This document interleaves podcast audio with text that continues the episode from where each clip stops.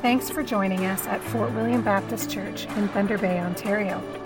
We are currently working through the book of 1 Thessalonians. In this book, we see the heart of Paul for God's people. It's a yearning for them to walk in the will of God and have close fellowship with the Spirit. As we delve into this book, we will see Paul's burden that the people find refreshment in the God who loves them, that they would fix their thoughts on God's coming, and that they would live lives that please Him, knowing how to live with and before a holy God. 3. So the sermon text is 1 Thessalonians chapter 2, verse 17 through chapter 3, verse 5.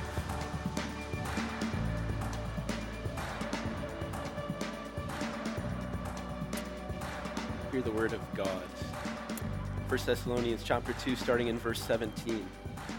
But since we were torn away from you, brothers, for a short time, in person, not in heart, we endeavored the more eagerly and with great desire to see you face to face because we wanted to come to you.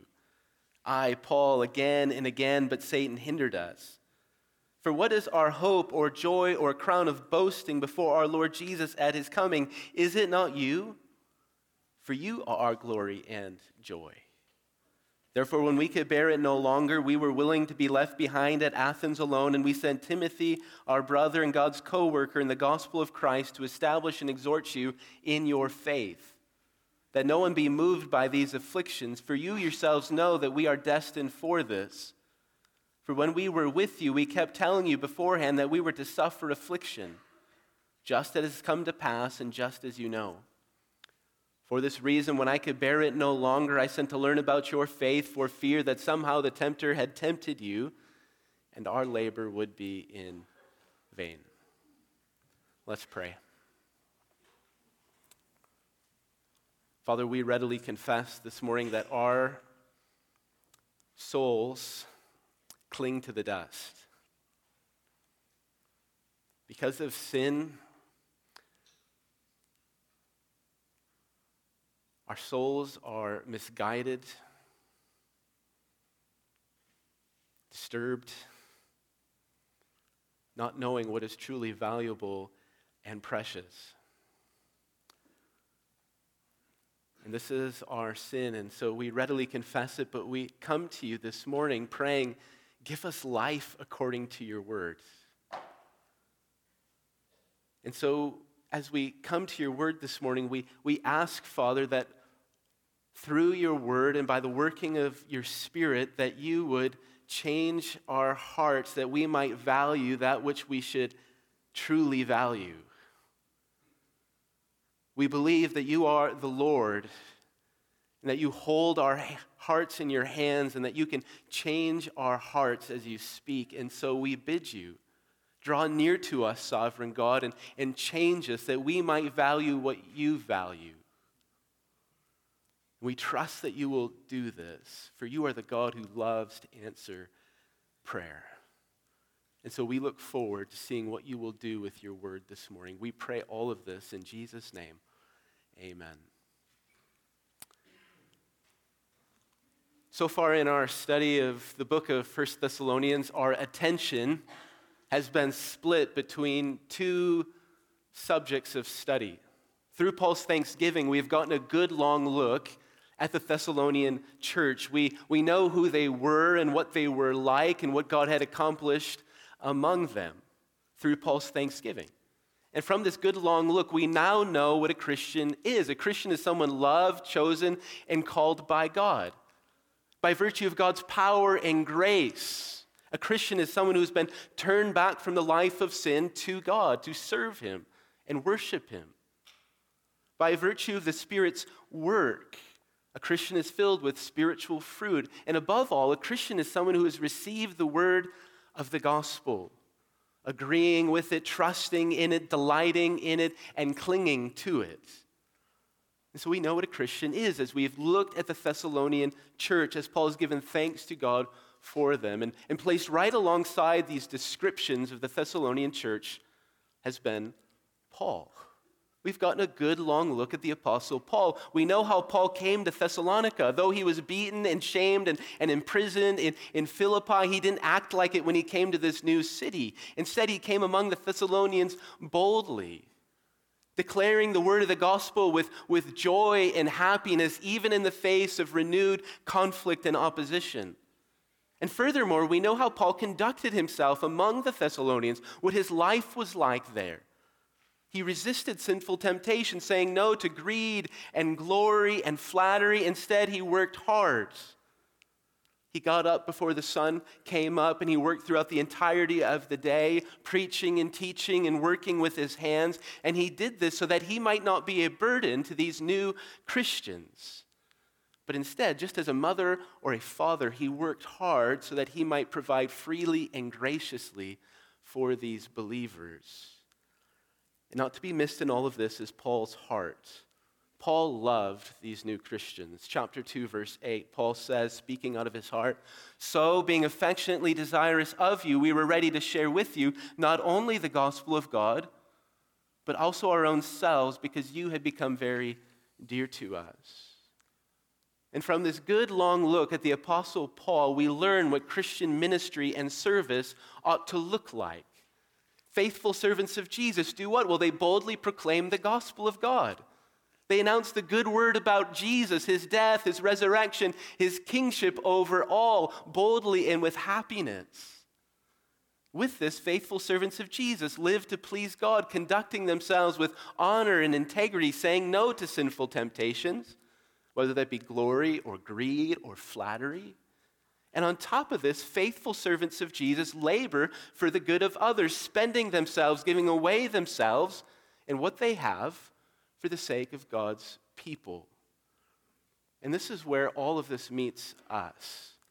If you want to be a faithful servant of Jesus, these are the very qualities that must be found in your life. Whether you are a man or a woman, whether you are single or married, whether you are old or young, you must first of all be bold in the gospel of Jesus Christ. And with that boldness, you must then be faithful to God, living to please Him, and not to be missed, not to be overlooked. With all of this, is you must have a heart, a sincere heart for God's people. That is what a faithful servant of Jesus looks like, and that's what this book calls us to be. And admittedly, this is a high and holy calling. Paul has set the standard for us, and the standard is high. This is what Christian ministry and service ought to look like. But with the standard before us, we cannot get confused about the standard. These qualities, all of them that we find evidenced in Paul's life, are all gifts of God's grace. Think about it like this God makes his people bold. As we pray to the Lord, pleading with God that He would make us bold for, for Jesus' sake, what does God do? He, he frees us from fear and He opens our mouths that we might joyfully and boldly proclaim the news about Jesus to a lost and dying world. And on top of this, God makes His people what? He makes them faithful. As we go to the word of the gospel again and again, attending the good news about Jesus, beholding in that word Jesus' power and wonder and glory and compassion and love, God Himself comes to us and, and transforms us and causes us to resemble the likeness of His Son. And God, God is the one who gives us sincere hearts for God's people. As we push on in the Christian life, endeavoring to, to persevere, enduring through, through conflict and trials, God continues his work. And what he does is that as we endure, he rewires the affections of our hearts. He changes what we love, and in fact, this is glorious, he changes how much we are able to love. And so, Paul himself speaks of this standard and how it was produced in his life. And he doesn't point to himself, rather, he points to the grace of God. In 1 Corinthians 15:10, Paul says this about himself.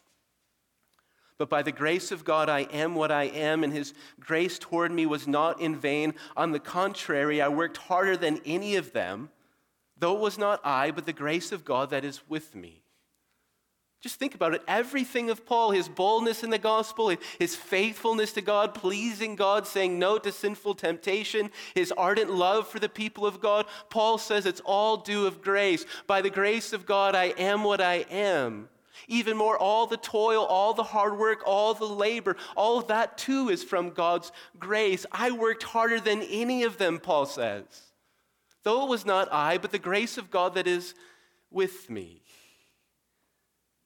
And here's the takeaway from this if we are to be faithful servants of Jesus, we need God's grace. We need God's grace if we're to find these realities at work and evident in us.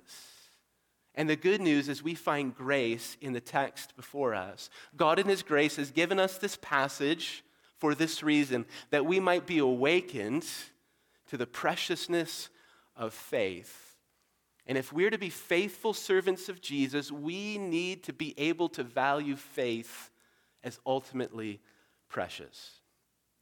So let's look at the text before us, the text we read. So if you have your Bible open, you'll notice that the word faith appears twice in our passage. It first appears in chapter 3, verse 2, and then appears again in chapter 3, verse 5. But that doesn't have to limit us. This whole passage, chapter 2, verse 17, all the way to chapter 3, verse 5, is about the matter of faith and its preciousness. So in these verses, Paul recounts his and his missionary team's travel journeys. He and his team had made plans to travel back to Thessalonica and to, to work further with this church. But each time they, they set out, they were prevented and had to scuttle their plan of going back to Thessalonica. But when Paul heard about the severe persecution that the church was undergoing, he had to take urgent action. Chapter 3, verse 5, Paul says, For this reason, when I could bear it no longer, I sent to learn about your faith. And this required a difficult decision for Paul and his ministry team. They had to split the team up. Chapter 3, verse 2. We sent Timothy, our brother and God's co worker in the gospel of Christ, to establish and exhort you in your faith. And as we take in all of this talk about travel journeys, both failed travels and, and successful ones, we see that they're all about faith. Paul wants to learn about their faith, chapter 3, verse 5. And, and Timothy is sent off back to the Thessalonians so that he might strengthen and encourage them in their faith, chapter 3, verse 2. But there's more here. Underneath all of these travel plans is Paul's heart. His ministry plans, his travel plans, his service to the church is all driven along by the value attached to the faith of God's people. In short, these verses show us that Paul valued and loved the faith of God's people.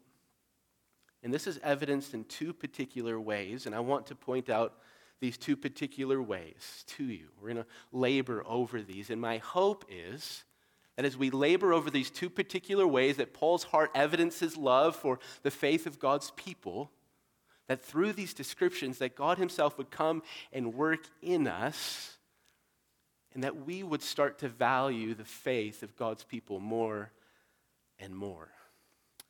So here's the first way we see Paul's valuation of faith.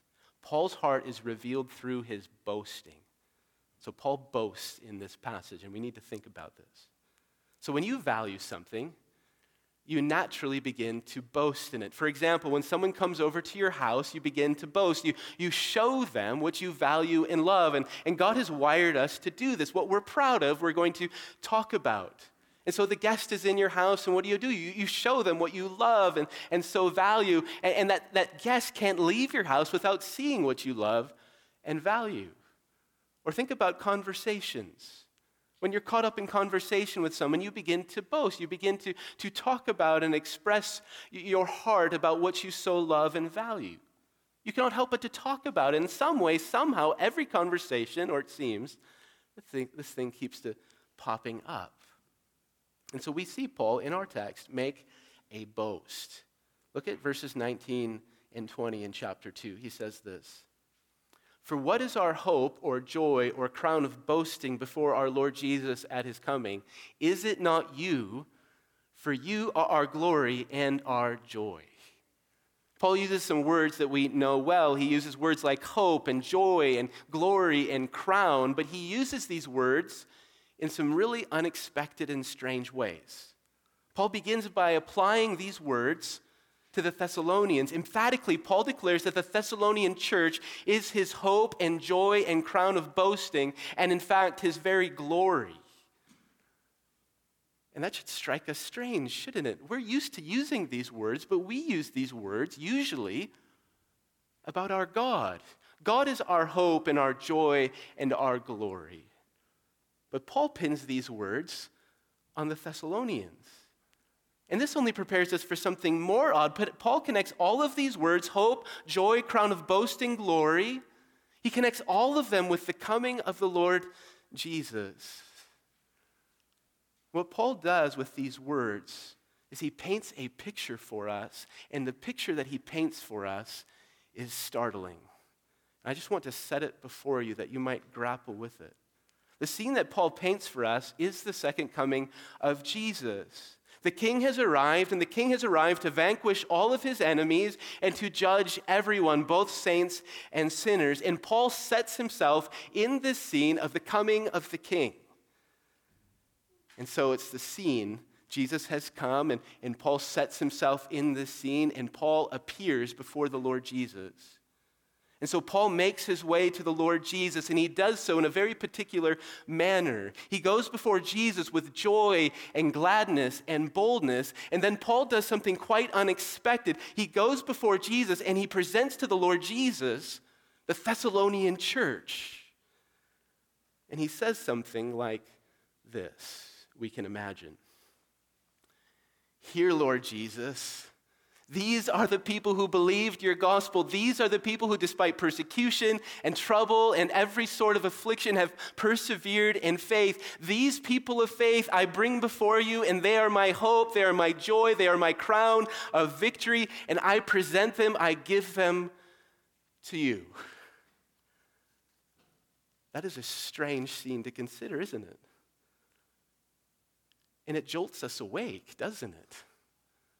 That's what Paul is saying. Here is Paul appearing before Jesus, presenting to Jesus in his judgment the Thessalonian church, and Paul is, Paul is exulting over these people joy, glory, crown of boasting. And so we see this and we ask, what does this mean?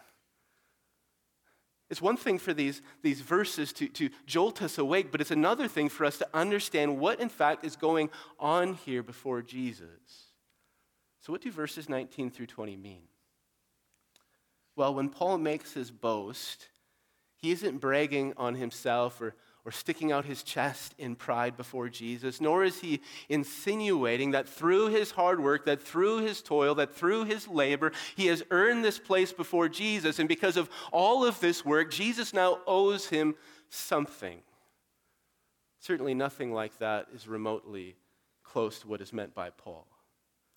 And we get some help understanding this scene that Paul gives to us by taking our text and refracting it through another text that Paul wrote. And that other text is Romans 15 18. And in Romans 15 18, Paul says this For I will not venture to speak of anything except what Christ has accomplished through me. I will not venture to speak of anything except what Christ has accomplished through me. And as we make this connection, Romans 15 18 illuminates this scene that Paul paints for us. When Paul appears before Jesus and presents to Jesus the Thessalonian church, what he really is doing is presenting to the Lord Jesus the fruit of Jesus' own work. Paul isn't saying, Look, Lord Jesus, this is what I've done. Reward me now. Rather, rather, Paul is saying something like this Look, Jesus. This is what you have accomplished by your power, your grace, through me. This is your work, and I present it to you and I give it back to you. And so we ask, well, why would Paul do this? Why would Paul say this? Two reasons. First, Paul does this because he values the work of Jesus. Paul values the work of Jesus more than anything else. The Thessalonians' faith, something that only Jesus could produce by his sovereign power, makes Paul happy. That's why he uses words like joy and glory and crown of victory. So when Paul imagines appearing before Jesus, he imagines himself singing and rejoicing over the fruit of Jesus' work, namely, in this case, the faith of the Thessalonians. Paul is worshiping in the presence of Jesus over what Jesus has done in these people. But there's also a second reason, and this reason is deeply personal for Paul. Paul uses the word hope. The Thessalonians' faith gives Paul hope before Jesus in the coming of Jesus. And their faith gives Paul hope before Jesus because it assures Paul that Jesus was at work in and through his ministry. Their faith gives Paul confidence that he really and truly was a faithful minister of the gospel. Paul can see the fruit of Jesus' work through his ministry, and that fills him with boldness and confidence to appear before Jesus. And that is an amazing thing to think about. The faith of someone else can give you confidence before Jesus in the second coming. And so here we see Paul's heart. His heart is revealed through his boast. He boasts in the Thessalonians. And what we see is Paul values what? He values faith. I want to point out a second thing about Paul's heart. Paul's heart is revealed, secondly, through his deep concern for faith. And that, I think, is, is a too mild of way to put it. Without imputing to, to Paul's sin, we might say, for lack of a better way to say it, that Paul was worried about, or, or better yet, deeply anxious about the faith of the Thessalonians. In verse 17, Paul compares himself to a, a, parent ripped away from his children. He says, But since we were torn away from you. In chapter 3, verse 1 and chapter 3, verse 5, Paul speaks about the crushing burden of concern that he was experiencing because he didn't know how his spiritual children were faring in the gospel. Twice he says, When we could bear it no longer, when, when I could bear it no longer. And this should make good, solid sense to us. We know how this works. When something we deem or someone we deem precious is put in hazard, our natural reaction is one of worry and anxiety. Our thoughts are disturbed. We begin to lose sleep. All that we think about is that which is precious to us and how it might be damaged or lost or destroyed.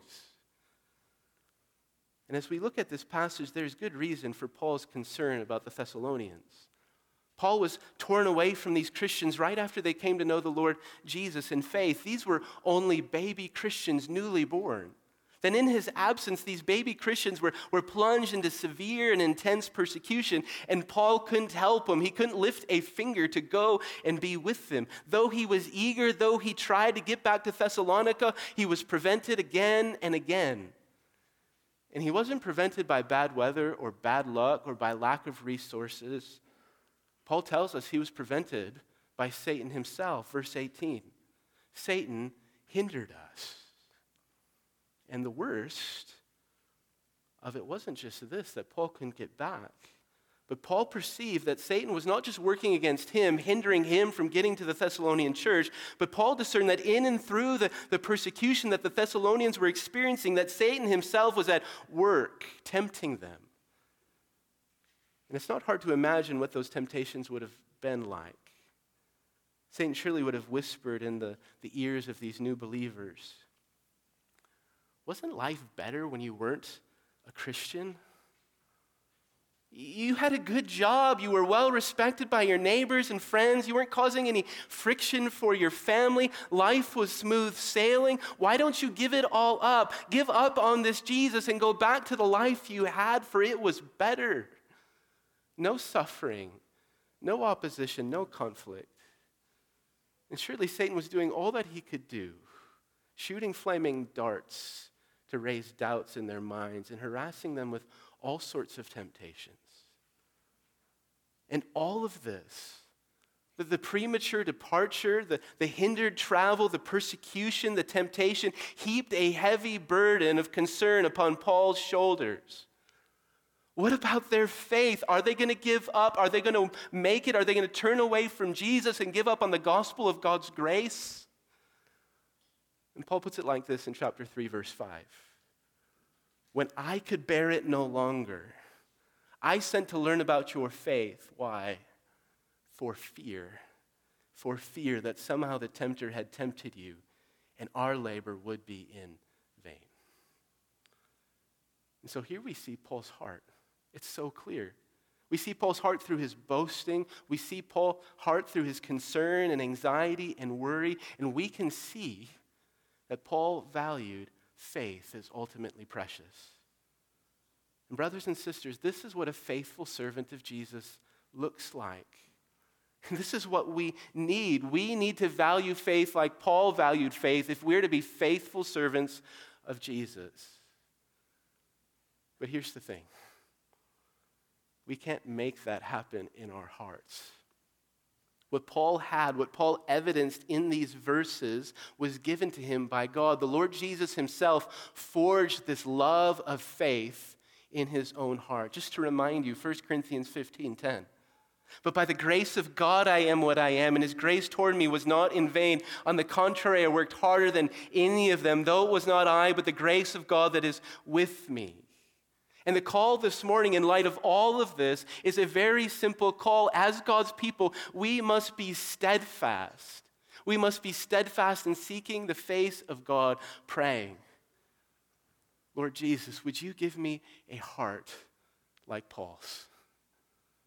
Would you give me a heart like Paul's that I would value the faith of God's people as precious? In fact, Paul begins to train us on how to do this in this letter. In chapter 3, verse 12, Paul says this May the Lord, may the Lord make you increase and abound in love for one another and for all as we do for you. May the Lord do it.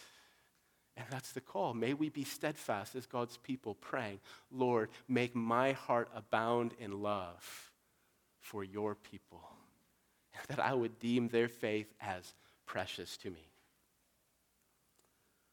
And so there we have the call this morning. But I don't want to leave you just with that call. And I don't want to leave you just with that call because there's so much more in this text to see. And so when we ask God to work in our hearts, we, we go to the Lord Jesus, we pray, make faith precious to me. Give me a heart like Paul's that I would love the faith of God's people. We should expect the Lord Jesus to come to our aid and change our hearts. We're praying with faith. We're praying with faith this morning as we interact with God's word. And we should expect the Lord Jesus to apply his grace to our hearts. So here is the question When we pray, and when God begins to work, inclining our hearts to the preciousness of faith, what's going to happen to us? What's going to happen to us? I want to point out three answers from the text. Answer number one God's grace will change your perception of life. God's grace will change your perception of life. We see this taking place in the Apostle Paul. God's grace lifted up Paul's eyes to the second coming of Jesus, to the judgment seat of Christ. And by God's grace, Paul was able to see reality with, with clarity. On that day, he saw that what would make him happy. He saw what would give him confidence and hope. In fact, he saw what would be his victory, namely the faith of God's people. And because of what Paul saw on that day, he lived differently. He lived for the faith of others. And the truth is, is God's grace is at work in us, lifting up our eyes to see the second coming and, and seeing what will make us happy and joyful, seeing what will be our victory before Jesus. We will begin to live for the faith of others. And I just want to give you a few examples of what this might look like. I'm just going to give you two but you can use your imaginations as you ponder God's word this week to, to fill it in for different situations in life. So here's one example Parents, when God's grace is at work in you, you will begin to parent differently. Let me put it like this hockey pucks and soccer balls, even report cards, won't seem so important to you anymore. In fact, they will become rather trivial when compared to other things like reading the Bible with your children and praying with your children and bringing your children to worship Lord's Day by Lord's Day by Lord's Day. Why? Why would this happen? Well, because you have realized that you will not be able to rejoice over one of those things in the presence of Jesus. You won't be able to appear before the Lord Jesus and, and boast about hockey pucks and soccer balls and report cards. That will bring you no joy in the second coming of Jesus. And so, why will you start to care about other things? Because you have realized by God's grace that the only thing will, that will give you joy as a parent about your children in the presence of Jesus is their faith in Jesus. And so, what will happen? You will live, you will live for their faith. You will deem it precious in your heart, and you will labor and strive by God's grace to see to it that they would have faith. That's one example. Another example. You're in your career, you're a mesh in it. And so when God's grace is at work in you, you'll begin to work differently. Advancement, earnings, billable hours, overtime shifts, these things will begin to have a, a, less of a pull on your soul than they did before, and instead, a different pull will begin on your soul. There will be a burden for the people of God within you their advancement in faith, their progress in faith, their growth in faith. And why will this happen? Well, because you have realized by God's grace, by seeing the second coming of Jesus through, through Paul's words, that you will not be able to boast over any of your own advancement or your own earnings or your own billable hours, but you will only be able to boast and have joy and have confidence in the faith of God's people.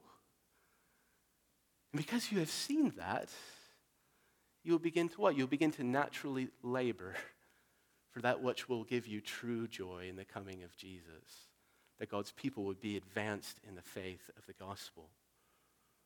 And so, God's grace, when we pray, Lord Jesus, change my heart, make me value faith, will change our perception on life. We'll start seeing everything through the coming of Jesus. Answer number two God's grace will lead you to make sacrifices. So God's grace made Paul and his missionary team willing to forego their own comfort, their own strength, their own security for the faith of others. Chapter 3, verses 1 through 2 tells this. Therefore, when we could bear it no longer, we were willing to be left behind at Athens alone, and we sent Timothy, our brother and God's co worker in the gospel of Christ. And these words can just slip right past us but we have to see the enormity of this decision for Paul and his men. We can be sure of this. This was costly and agonizing for Paul and Silas and Timothy, and costly for several reasons. Paul's missionary team was, was small. He lists just three men in this passage and in this book. Just imagine these men are going from city to city in the ancient world, evangelizing and planting churches with the nucleus of a three man team. And here they are splitting up that three man team. Just imagine that. They're weakened in their strength. Even more, these places were hostile to the gospel. This was no neutral ground. People didn't like the gospel of Jesus and what the gospel of Jesus was doing in their cities. And, and so Paul would have been deprived of Timothy, and more importantly, Timothy would have been deprived of Paul and would have been sent back into the fire of persecution going back to the Thessalonians. But Paul and his team made this sacrifice willing for the sake of the faith of God's people. Paul was willing to be left behind alone in Athens so that the Thessalonians would not be left alone in their trials. Paul was willing to be weakened for the strength of the Thessalonians. He was willing to be deprived for the advancement of God's people. And this is what the grace of, the God, of God does it, it prompts us and motivates us and compels us to make, to make us make sacrifices willingly for God's people, for the faith of others. And this shouldn't surprise us because what is happening? The gospel is becoming incarnate in God's people, sacrificing for the good of others, just like Jesus did for us. So, brothers and sisters, if you pray this prayer, Lord Jesus, make faith precious to me, don't be surprised if God's grace moves you to another country for the sake of God's people there. Don't be surprised if God's grace empties your wallet so that people might gain benefit from your own possessions. Don't be surprised if God's grace moves you from somewhere comfortable and cozy to somewhere that is not comfortable and not cozy, that is full of trouble for the sake that God's people might be built up there. Don't be surprised if God's grace leads you to befriend somebody and disciple someone that you have nothing in common with. In fact, you think they're a little bit strange except for this fact that they have faith in Jesus, in your heart is burdened by them. And so you move towards them, prompted by God's grace. And so if you pray this prayer, you should expect that God's grace will lead you to make sacrifices, many of them. And one more answer, third answer. God's grace will motivate you to tend to the hearts of God's people. God's grace will motivate you to tend to the hearts of God's people. Paul and Silvanus sent Timothy, and they sent him for a specific reason that he might tend the hearts of God's people. Look at verses 2 and 3 in chapter 3. Paul says, We sent Timothy, our brother and God's co worker in the gospel of Christ, to establish and exhort you in your faith that no one be moved by these afflictions. Timothy is sent off as an agent of, of ministry. He goes to console these Christians caught up in, in suffering for the sake of the gospel, surely reminding them of the promises of God. He went back to, to stabilize and establish these suffering Christians, providing ballast that their ship wouldn't tip over or capsize in the storm. He went back to remind these Christians, to remind them of the plan and will of God. You're going to suffer. Jesus suffered, and this is the will of God for your life. You're going to suffer just like Jesus did. Don't be surprised. This is what God has for you. And so we see in all of this, Timothy was sent back to tend to the hearts of God's people, that they might remain, and not just remain, but that they would make progress in their faith. And this is what the grace of God does it sends us on our way, it sends us to other people to tend their hearts for the sake of their faith. And so when you pray, Lord Jesus, Lord Jesus, would you make faith precious to me? Don't be surprised when God's grace fills your mouth with words of consolation, that you might go to someone in their suffering and pain and encourage them. Don't be surprised when God's grace fills your mouth with exhortations, so that when you see that brother or sister sitting stagnant in their faith, that you might go and you might give them words to, to move them forward, to activate them. Don't be surprised when God's grace fills your mouth with his promises. When you see a brother or sister shaky and unstable, you might lodge those sweet promises under their feet so that they wouldn't tip over in suffering and in trouble. And so when we pray this prayer, we should not be surprised when God's grace will motivate us to tend to the hearts of God's people.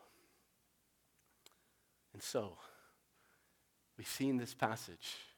Paul valued the faith of the Thessalonians, and the call this morning is to value their faith. And we do that by what? We do it by asking God, would you make faith precious to me. And so let's do that now. Let's pray. Father, we cast ourselves before you this morning. We have seen the call evidenced in Paul's own life. He loved the Thessalonians and he labored for their faith, and we want to walk like Paul did. We want to be a people, we want to be a church known for how much we value faith. And so we pray this morning, would you change our hearts? We have heard your word, and now we pray that through your word, you would do heart surgery on us. And we ask, we ask that you would change our lives and change our hearts, and that you would lead us by your grace to serve your people. We pray this in Jesus' name. Amen.